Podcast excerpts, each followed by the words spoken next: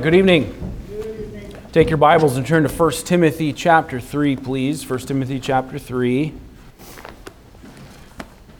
And tonight we're going to, going to be looking again and reviewing again over the qualifications for the office of a deacon. And we started uh, two weeks ago, I guess. Uh, last week we started our missions conference.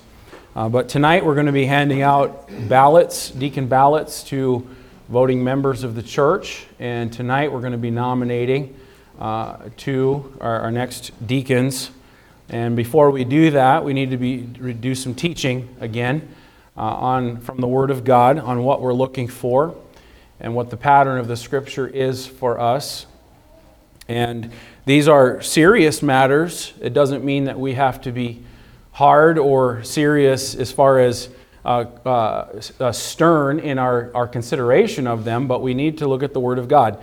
And we need to uh, consider what God's Word has to say. It's not optional for us. Uh, we need to be, be obedient to what the Scriptures teach us. And as a, as a New Testament church, and as the pastor of this church, by the grace of God, we're always going to follow the Scriptures as closely as we possibly can. Uh, and all things to be done decently and in order in the Lord's church, for unto him should be glory in the church. Amen. And so we're going to consider this tonight. 1 Timothy 3 uh, gives us the qualifications for the office of a pastor and a deacon, and they're laid out very clearly for us in this passage of Scripture. It's clear that the qualifications for the two are actually very similar, almost identical, in fact.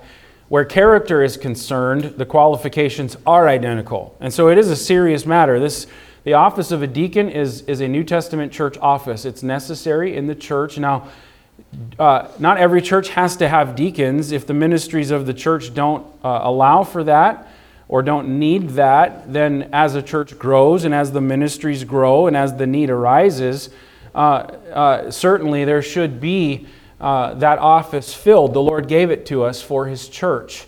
And, and it's, it's necessary for the function of a church, uh, and the Lord gave it to us for a reason.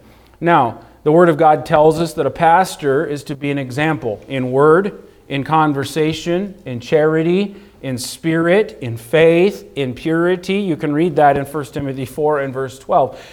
But our text in 1 Timothy chapter 3 is going to begin in verse 8, and it starts with the word likewise.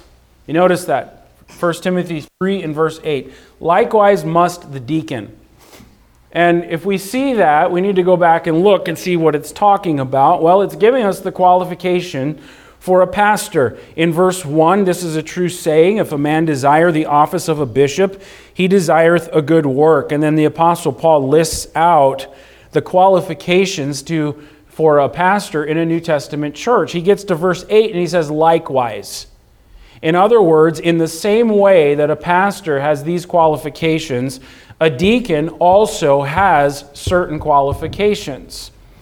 And so let's go ahead and read these verses. Likewise, must the deacons be grave, not double tongued, not given to much wine, not greedy of filthy lucre, holding the mystery of the faith in a pure conscience and let these also first be proved, then let them use the office of a deacon, being found blameless.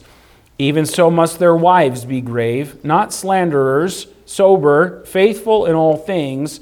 Let the deacons be the husband of one wife, ruling their children and their own houses well. For they that have used the office of a deacon well purchase to themselves a good degree and great boldness in the faith which is in Christ Jesus. We began last time looking at how a church's deacons must be men of the highest spiritual caliber. And we looked at Acts chapter 6, where uh, we see the pattern laid out for us, what we believe is the office of a deacon, where in the church that was in Jerusalem, there, there arose a murmuring among the Grecians. The widows weren't being treated as fairly as the others.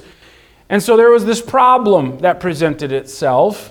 And the apostles got together and they said, It's not reason for us to leave the Word of God in prayer to serve tables. So here's the solution. And the pastors led the church in a way that was balanced in a way that was, was showing good leadership and also put the burden also on the part of the church as well. And they said to the church, You choose out men among you who are of, uh, full of the Holy Ghost and have a good report, and so on. And they, and they put the burden on the church to do the work of understanding and knowing and observing the kind of character and quality of the men in their congregation. And then they said, You bring them to us, and we'll appoint them to their business. And the implication there is that the church had responsibility to know each other, to choose out based on the qualifications that were given to them, to put them before the pastors, and then the pastors had the veto power uh, to, to overrule if that was necessary. But the Bible tells us that the saying pleased the whole multitude after that. And the word of God increased after that. Things were done decently and in order. And so we want to consider the Word of God, we want to be obedient to it. And so we, we began looking at how a church's deacons must be men of the highest spiritual caliber, men who can be examples of Christian character in the church. We come to 1 Timothy chapter 3, and it elaborates for us even further on the qualifications that churches must look for when seeking out men to serve as deacons. And so, this passage in here, we find eight things that are specifically to be looked for in examining a man's fitness to serve in this office. And I want you to pay attention tonight because, again, if you're a guest here tonight, thanks for coming. We appreciate you being here. Uh, we're doing a little family business tonight, but we're looking at the Word of God first, and we're, we're nominating and choosing uh, deacons to serve in this next term. And so you just bear with us, but prayerfully there'll be something as well in here for you uh, that will challenge you tonight. And so I want us to begin breaking this passage down. We're going to consider each of these qualifications, and we won't do it in exhaustive detail, but we are going to teach on, on this subject and what we ought to be looking for and what you need to be looking for as we take the next step tonight in choosing deacons. Okay, let's pray. Heavenly Father, we pray for guidance tonight. We pray for your Holy Spirit to lead. And Lord, that you would uh, use your word to instruct us again. Lord, that it would be profitable for us for instruction in righteousness.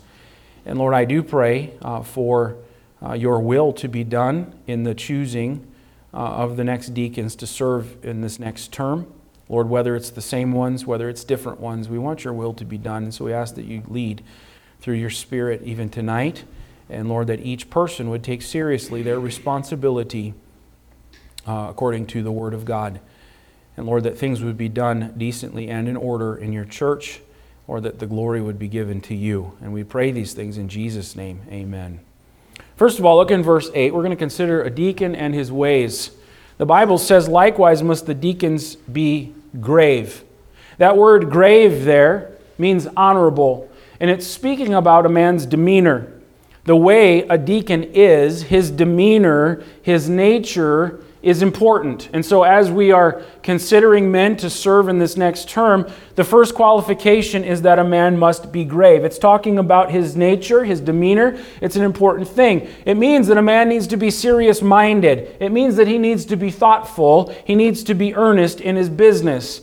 It, he must be able to portray a sense of dignity about him in other words, what I'm saying is a man is not qualified to be a deacon if he's known as a goof off. If he, he can't be serious about anything, he's not taken seriously by other people, uh, he's, he's not really qualified to serve in this office. It doesn't mean that a man can't have a sense of humor about him. In fact, to the contrary, a deacon should be a person who is able to get along well with other people uh, by virtue of their office and their work. A man must be able to interact well with other people. He should be a joyful person. He's a servant of the church. It means that a man must know when to be serious.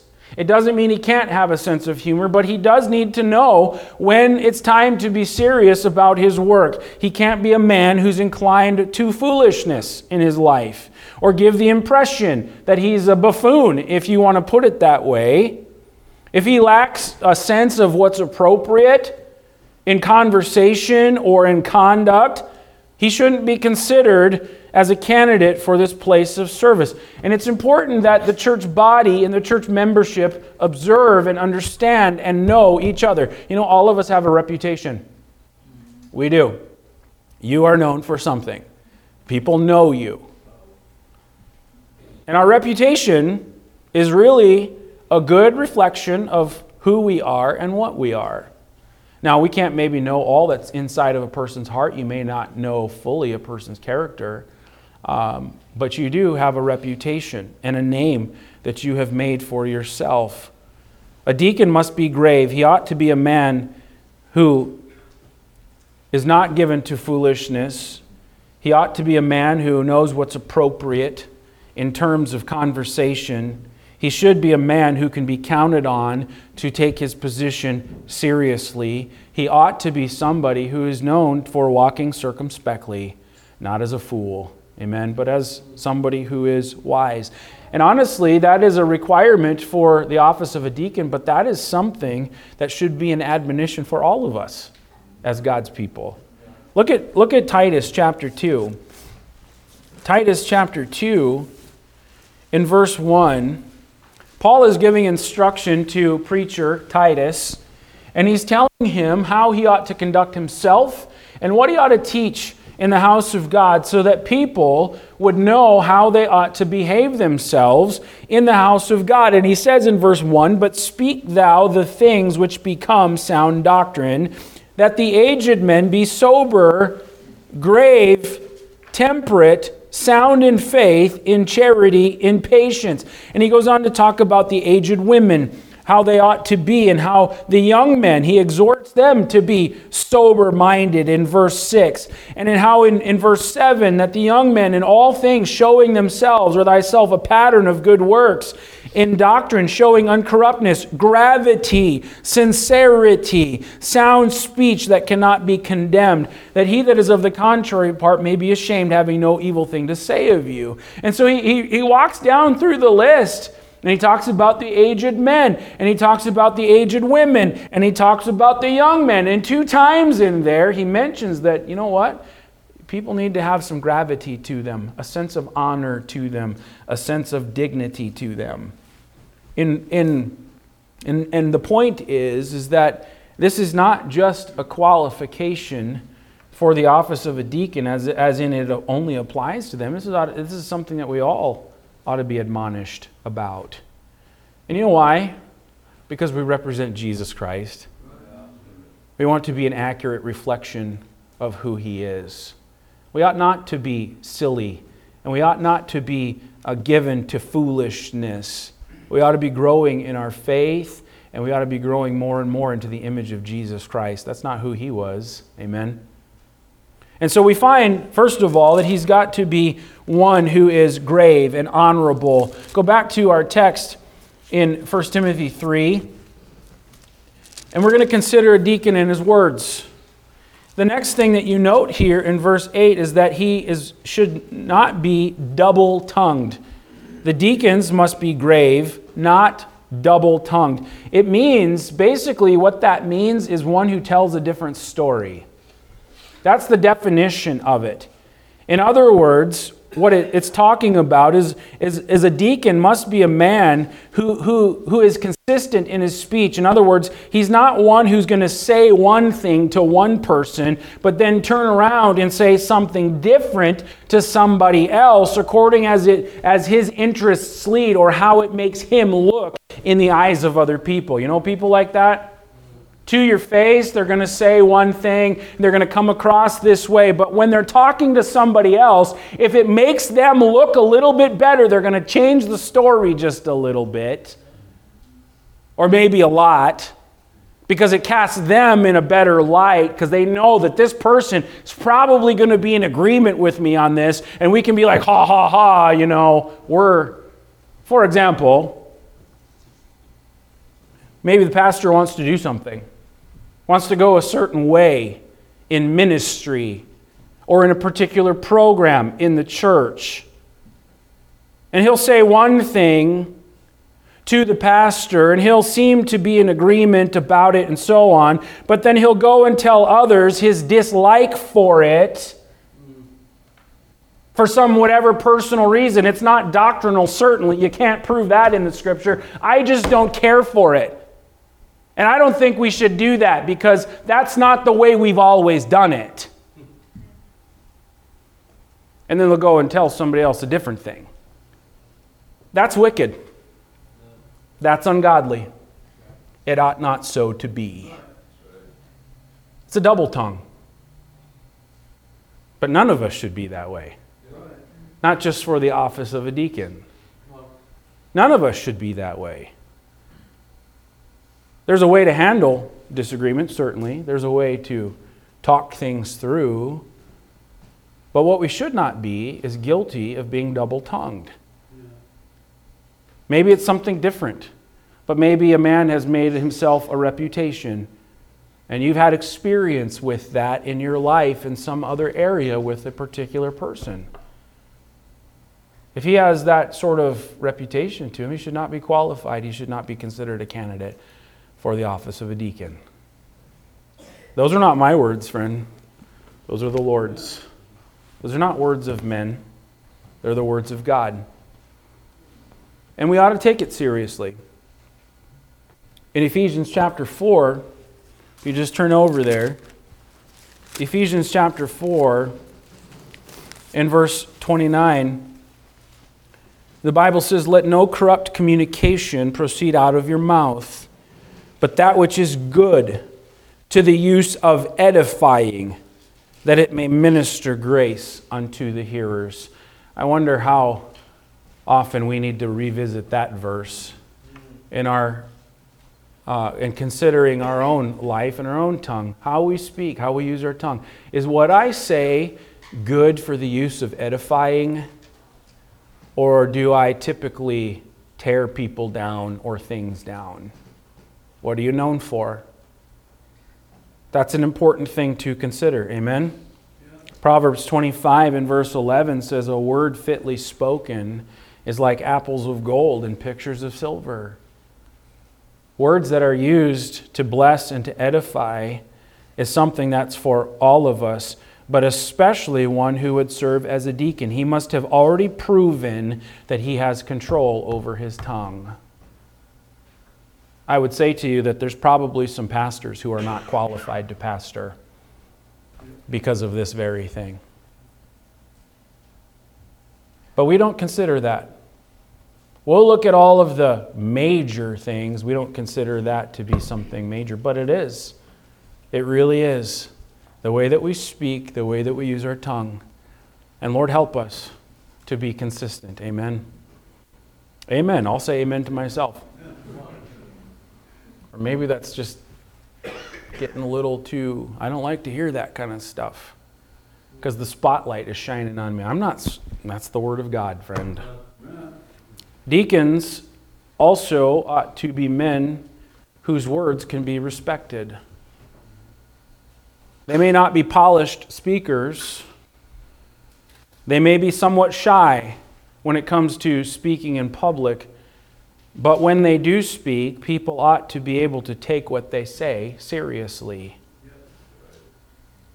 And so, as we consider men for the office of a deacon, if if someone is like you know them and you just you can't really take whatever they say seriously um, maybe they're not qualified maybe they shouldn't be written down. But you know what? There are men there are men who may be shy men but when they speak people listen in fact you remember stephen was chosen in acts chapter 6 and the bible says that stephen was a man who the Bible says in Acts 6 and verse 10, and they were not able to resist the wisdom and the spirit by which he spake.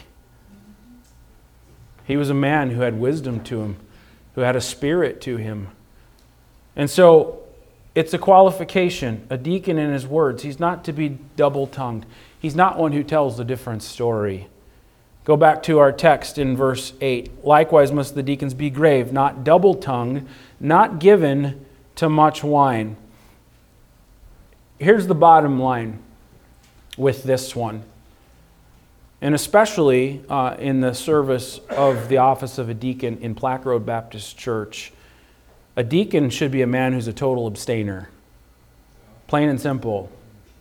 Based on what the scriptures reveal about God's attitude toward wine and strong drink, I believe a deacon should be a total abstainer from alcohol as a beverage. Proverbs chapter 20 and verse 1 says, Wine is a mocker, strong drink is raging, and whosoever is deceived thereby is not wise. Shouldn't be in the office.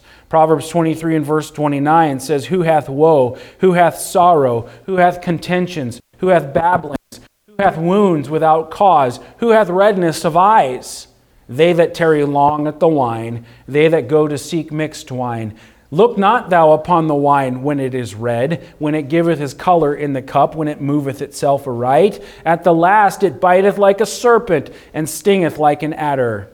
Proverbs 31, verse 4 says, It is not for kings, O Lemuel, it is not for kings to drink wine, nor for princes to drink strong drink, lest they drink and forget the law and pervert the judgment of any of the afflicted. You know what? The Word of God has nothing good to say about alcohol as a beverage. Not one thing. In fact, it condemns it, has nothing good to say about it. And I believe a deacon should have strong convictions against alcohol as a beverage. A man who sees nothing wrong with an occasional beer or is a social drinker should never be considered as a candidate for the office of a deacon. Now, I don't know anybody like that in our church, but this is a qualification given to us in the Word of God. I think it represents or means that a man like that has a lack of common sense and a lack of wisdom to him. It's a requirement from Acts chapter 6 to have wisdom and have discernment. It means that maybe they don't understand the scriptures or have a sensitivity toward their testimony, even in the community. And so we look at that qualification as something serious. Notice as well in verse 9, not only not given to much wine, but the last part of verse, verse 8 says, not greedy of filthy lucre. And here's a deacon and his wealth, or a deacon and his money. In other words, what this tells us is that a man who is qualified for the office of a deacon is a man who understands that the spiritual concerns come before the business concerns. A man who will not put his money making opportunities ahead of his responsibilities to the church. In 1 Timothy chapter 6, Paul says here in and just turn a page over to chapter 6 and verse 9. He says, But they that will be rich fall into temptation and a snare, and into many foolish and hurtful lusts, which drown men in destruction and perdition. For the love of money is the root of all evil which while some coveted after, they have erred from the faith and pierced themselves through with many sorrows. But thou, O man of God, flee these things and follow after righteousness, godliness, faith, love, patience, meekness. And so Paul even says to to Timothy, he says uh, the spiritual things are far more important than the temporal or the money things. And he says the love of money is the root of all evil. What you ought to do is flee those things and follow after the spiritual, that which is right and true and full of faith.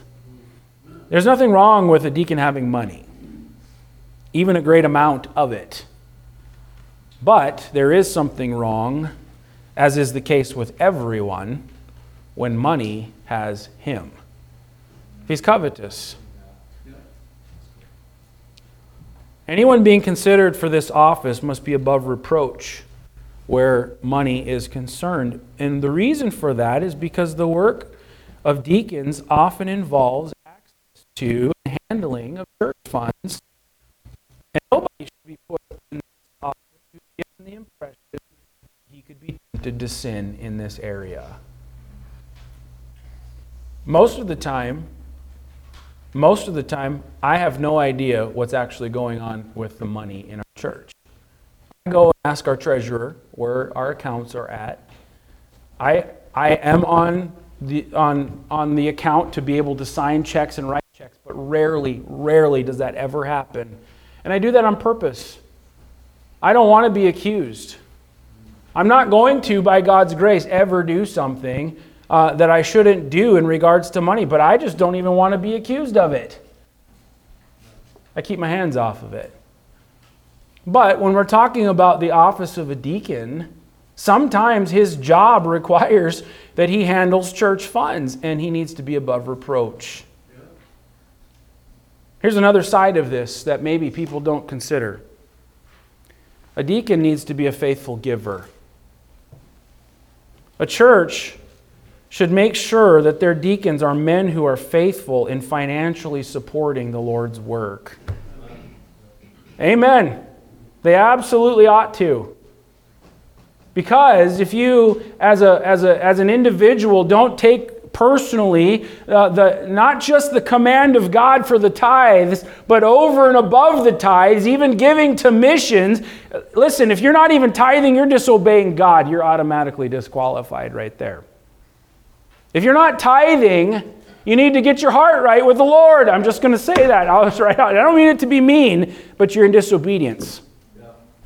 But then above that and beyond that is the giving to missions and, the, and supporting financially the work of the Lord through this church. If a man is not a faithful giver in the tithes and the offerings, especially, he's not qualified. Malachi chapter 3 and verse 8 tells us to bring the tithes into the storehouse. That's the Lord's church. Proverbs chapter 3 and verse 9 says, Honor the Lord with thy substance and with the firstfruits of all thine increase. It's part of honoring the Lord. And any man who is not a good steward with the money that God has blessed him with is either ignorant and needs to be taught, or he's greedy of filthy lucre. Either way, not qualified. Amen? That's something all of us should strive for. Amen? Isn't that great? I think the Lord is amazing, and He's given us His word. All scripture is profitable for instruction in righteousness. Amen? A deacon also needs to be well grounded. Look at verse 9. Verse 9 says, holding the mystery of the faith in a pure conscience. It means that he must be one who, well, let me get to that in just a second. Author Kenneth Wuest commented on this verse and he wrote this. He said, Holding the mystery of faith in a pure conscience is a significant association of faith and ethics. In other words, the demand here is that a man's behavior be consistent with what he professes to believe. In other words, what that means is that a deacon needs to have a consistent life. Part of the qualifications here is that he live this consistent life, that what he professes, what he says with his mouth, what he says he believes, also translates into how he lives.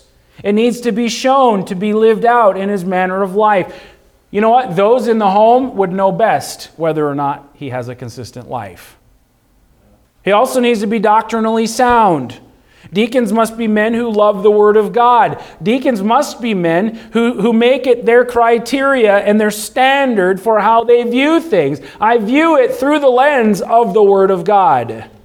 Looking through biblical glasses rather than my own reasoning and my own understanding. Look at Psalm 119 with me. Hold your place here and just go to Psalm 119.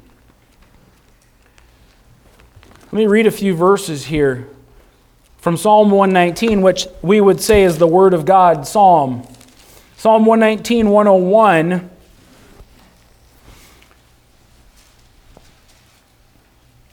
The Bible says, I have refrained my feet from every evil way, that I might keep thy word. I have not departed from thy judgments, for thou hast taught me. How sweet are thy words unto my taste, yea, sweeter than honey to my mouth. Through thy precepts I get understanding, therefore I hate every false way.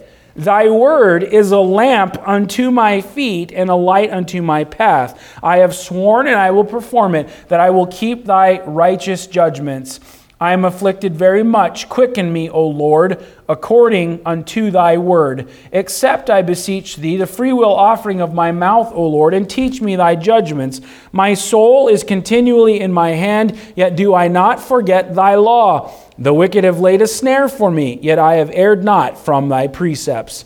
Thy testimonies have I have I taken as an heritage forever, for they are the rejoicing of my heart. I have inclined my heart to perform thy statutes always, even unto the end. You see the psalmist saying that the word of God is the primary direction for his life. What I'm saying is, a deacon needs to know what he believes and why he believes it because it comes from the Word of God. He should be grounded in biblical doctrine, especially pertaining to salvation and the doctrine of the church. They need to be men who've shown that they can be counted on, not to be tossed to and fro with every wind of doctrine. Amen? It means they need to be established and stable in their faith. You know what? Somebody comes along spouting their philosophies that sound really intriguing, etc., but they're contrary to the scriptures that's not going to entice him. Why? Because the Word of God is his foundation. Let me just give you a word of caution from your pastor. It's okay to read books from Christian authors. In fact, I encourage it.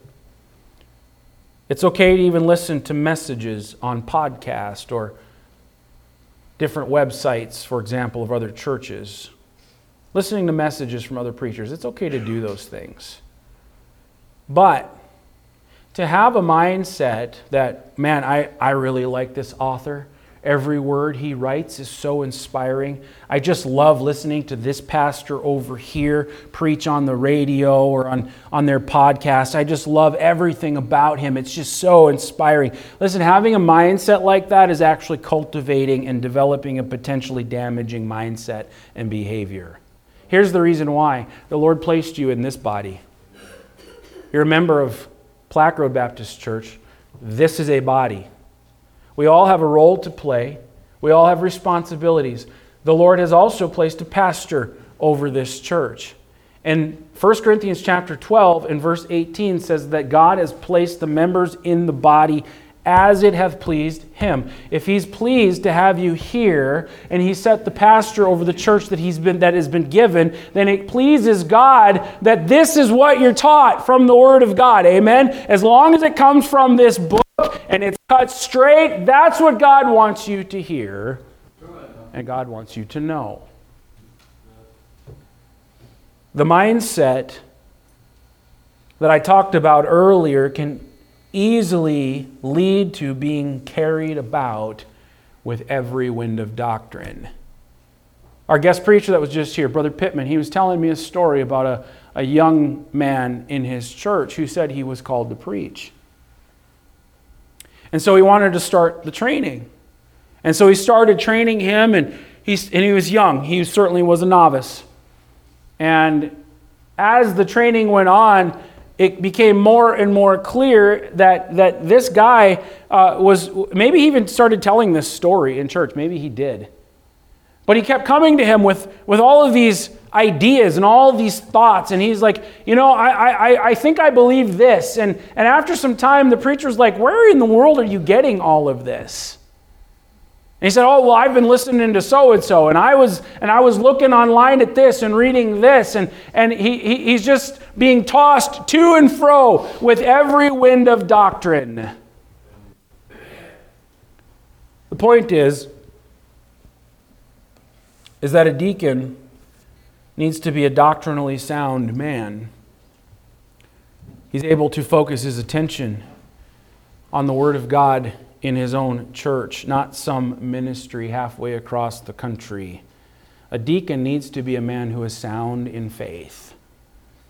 I know what I believe and why I believe it right from here. Amen. Amen. He needs to have some maturity about him. Look at verse 10. By the way, if, if you don't like what I'm saying tonight, I'm not sorry. Maybe you don't like the way I'm saying it. I'm still not sorry. Look at verse 10. And let these also first be proved, then let them use the office of a deacon, being found blameless. The instruction for us here is that a deacon must be proven to be a worthy workman.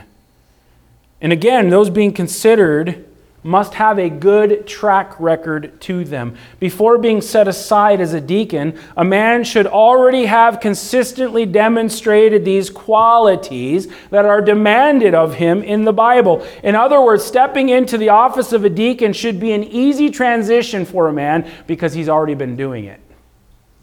You know what that tells us as well? It tells us that that's for all of us. Amen? You might be a man in the church. Like you, you might desire that's fine. But dismiss you from being somebody who is known for being a worthy workman, a faithful man of God who loves the Lord, who loves his family, who loves his church, who loves his pastor, and we're serving God together. That's what you need to be. As you consider men for this office, they need to be men who've already demonstrated these qualities in their service to the church, whether they're a deacon or not. Because ultimately, it's their service to the Lord. Amen? And they need to have been proven fit for this office. And then, once in that office, a man should use the office of a deacon well, the Bible says. He should enter into it with determination that I am going to serve with dignity, I'm going to serve with diligence in all that the position demands of me because I want to please the Lord. Now, let me make another further clarification here. And that's this just because a man is a deacon and serves the church and the pastor through that position, it doesn't mean that only deacons do all the work that needs to be done. We should all share in the burden of responsibility. Amen? But we all have a role to play too. That's just a side note. The qualifications continue. Look at verse 11. Even so must their wives be grave, not slanderers, sober, faithful in all things. Let the deacons be the husband of one wife, ruling their children and their own houses well. I want to consider for just the rest of our time here the deacon and his wife and his children. A man's wife is no small part of the equation when it comes to a church's selection of deacons. So, as you are considering men in the church, you also need to be considering their wives. There, I, I don't know how true this is, but it seems like it would be true in churches that there would be many men who might meet all the qualifications for a deacon, except for the, the fact that they have a wife who doesn't meet the qualifications for a deacon's wife. And to that, I would say those men should be prohibited from serving. They should not be a candidate. That's a sad situation, but it might be commonplace. So, note the four qualifications that are listed in this verse for a deacon's wife. So, he says, here's the qualifications for a deacon, and then he says, even so. And so, this is also included in the equation. Their wives must be grave. It's the same word that we looked at before, it means serious minded. It means that she must be serious minded herself and taken seriously by others as well. It's required that she, like her husband, be grave. To be grave means to be held in high regard for their character. She's a woman who can be bright and cheerful, but does not come across as giddy or silly. Seriousness, not silliness, should be a characteristic of every deacon's wife. Then it says, not a slanderer. This is interesting, and maybe you'll find it interesting too. The word slanderer here comes from the Greek word diabolos. Two other times in the New Testament, this word is translated as false accuser. In 2 Timothy chapter 3, in verse 3, without natural affection, truce breakers, false accusers. Same exact word. The other is in Titus chapter 2 and verse 3. The aged women likewise, that they be in behavior as becometh holiness, not false accusers, not given to much wine, teachers of good things. It's the same exact word here as slanderer in 1 Timothy chapter 3. Now, there's 35 other times in the New Testament that that word is translated, but it's translated as the word devil. All 35 times in the New Testament. I think that's very interesting. And maybe we can see a little more clearly how God feels about a woman who's a false accuser, who's a slanderer, who's a gossip, and who's a liar. Did you know, and ladies, I'm not trying to be mean here, so please don't take it that way. But a mouthy, opinionated woman who shoots from the lip, who disparages other people, who tears them down, often to make herself look better, who spreads gossip, automatically disqualifies her husband from serving in the office of a deacon. What are you known for? Amen? What are you known for? The wife's character must be considered when considering a man for the office of a deacon. But that's something all of us should strive for. Amen? We should not be slanderers, false accusers. Notice as well that she needs to be sober. The word sober here means circumspect.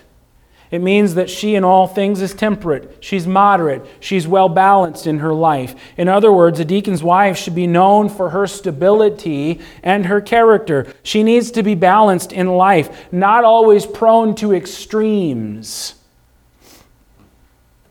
I think it's important for us to observe one another and to consider one another. Amen?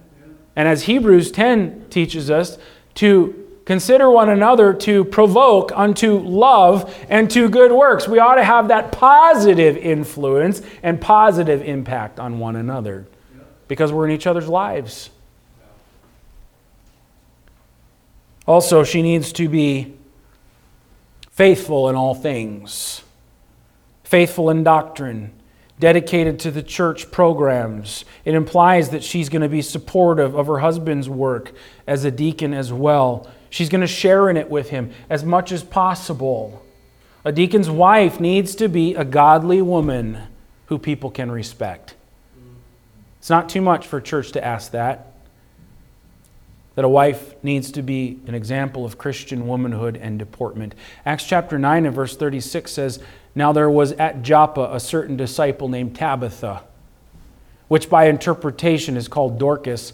This woman was full of good works and alms deed which she did. And the Bible tells us that she died, and the people lamented her death, and the people tried to, to, to, to honor her. And the point that I'm making here is that she had a reputation among the people, that she was a lady who was full of good works, and everybody knew it. Ladies, you should have it in your heart, and you should strive to be known in the church just like this dear lady Dorcas was. Amen. Amen. Proverbs 31 and verse 10 Who can find a virtuous woman? For her price is far above rubies. It's rare, in other words. Now, there might be some men who would be the salt of the earth type men who would make wonderful deacons. Maybe they're qualified in every other way, except for where their wife is concerned. And the admonition here is ladies, you should examine your own lives. You should have it in your heart that you're willing and wanting to change anything about you that would disqualify your husband from being able to serve as a deacon. That should be in your heart. Then he gets to verse 12 and he says, Let the deacons be the husband of one wife, ruling their children and their own houses well. A deacon needs to be the husband of one wife. Now, there may be some of you who don't understand this or have not thought of it this way, but it's not saying that a man needs to be the deacon or the deacon needs to be the husband of one wife at a time. That's not what it's saying. One and only one. It means that a deacon must be someone who's demonstrated success in that area of his life. And according to the Word of God, a divorced man is not qualified to be a deacon. The reason for that divorce, the time it occurred, maybe it was before he was ever saved, that's irrelevant actually. Everyone's not going to always know the background involved in a man's divorce. And a man might be one of the finest Christian men in the church. But if he's been divorced, a church cannot usurp what God has said and put him in that office anyway. There's no, there's no question, friend. There is no question. I've known several of them. But there's no question that some of the sweetest men, some of the sweetest spirited, most spiritually minded, godly men, sacrificially giving men who are gifted in many ways, there's no question that some of those men are useful in a church, but they're just not qualified to serve in this office. Whenever the divorce happened and for whatever reason it happened, the fact is, is that it happened, and God says a man needs to be the husband of one wife, not just one at a time. And, you know, some people say, well, that's not fair. You don't understand the situation. Listen, let, let me tell you something. This is not about punishment. It's not about any other thing other than simply following the biblical mandate in obedience to the Word of God. We may not always understand the reasoning behind what God has instructed for us, but based on God's character and God's perfect way, we obey as He's laid it out. Amen? Someone might ask this question Well, what about a man who's never been divorced himself, but he's married to a lady who's been divorced at one point in time? Well, I would say, in keeping with the principle here, I don't believe it's wise for a church to elect a deacon who's married to a lady who's been divorced. Listen, the church needs men as deacons who are the very best caliber and Christian character. That's the Word of God. Deacon qualifications, well, they also involve children. Because he says, Let the deacon be the husband of one wife, ruling their children and their own houses well. He must rule well his own house. He needs to demonstrate that he's providing good leadership to his wife and to his family, and that by all appearances they seem to be following it. That qualification here, um, for clarification, I believe only applies to those men who actually have children. In other words, I don't believe that that's a mandate stating that a man must have children for him to be considered as deacon material. Some people infer that, that he must have kids or he's not qualified. I don't believe that that's what that's saying. However, and here's the reason why. Let me give you an, because there are couples who aren't able to have children. And you might have men who are perfectly and completely qualified. The wife is qualified, but for some physical reason or whatever, they can't have kids. Are they disqualified from serving as a deacon? No, I do not believe that that is the case. However, if he does have children, the Bible says that he needs to rule his house well. And there's nothing quite like the experience of raising children to mature a man and reveal his character. Good husbands and fathers gain a lot of insight, they gain a lot of sensitivity that in most cases they make them better equipped to serve in this office than those who don't have that experience. So, here's the qualifications. Here's what the Word of God lays out for us. And having considered these qualifications for a man fit to serve, we need to take the next step. in selecting deacons tonight. And I'm going to have our deacons hand out deacon ballots. Uh, Brother Job, you have them back there. Chris, would you uh, go help him? Then have our deacons come forward. They're going to walk through and hand out ballots tonight uh, to voting members of the church. And you'll find some instructions on the ballot. And the instructions are you may nominate as many men as you would like, up to two, in the spaces that are provided to serve as deacons for a two year term. You may also nominate only one or none if that is what you choose. The pastor will then collect the ballots and determine which two men have received the most nominations from the church. And so you'll have a few minutes here tonight as the ballots are coming around. Maybe borrow a pen or a pencil from somebody if you don't have it. But take a, a second and fill those out. Prayerfully, you've already considered this as we've been uh, preparing for this, and you have some names in mind. Once the ballots are collected and we see the nominations from the church, upon determining which two men have received the most nominations, and upon determining that they are fully qualified, the pastor will then approach these men individually to ask if they would accept the church's nomination. If these men do accept, the pastor will then bring it before the church for an official vote and installation of these men to serve as deacons in Plaque Road Baptist Church. If for some reason uh, one man gets one of the, the most votes or nominations, but he declines uh, that uh, the, to serve as an office of a deacon, he doesn't want to, that is certainly fine. Uh, we will move to the next, the very next one on the list who's received the most nominations. All right? And so if you've had a second to fill that out, um, I'll give you a little bit more time if you don't know yet. And, but we're in just a minute, we'll have the deacons come back with offering plates and they'll just work their way through. You can fold that as many times as you want. Just don't make it really hard for me to unfold it all. Okay?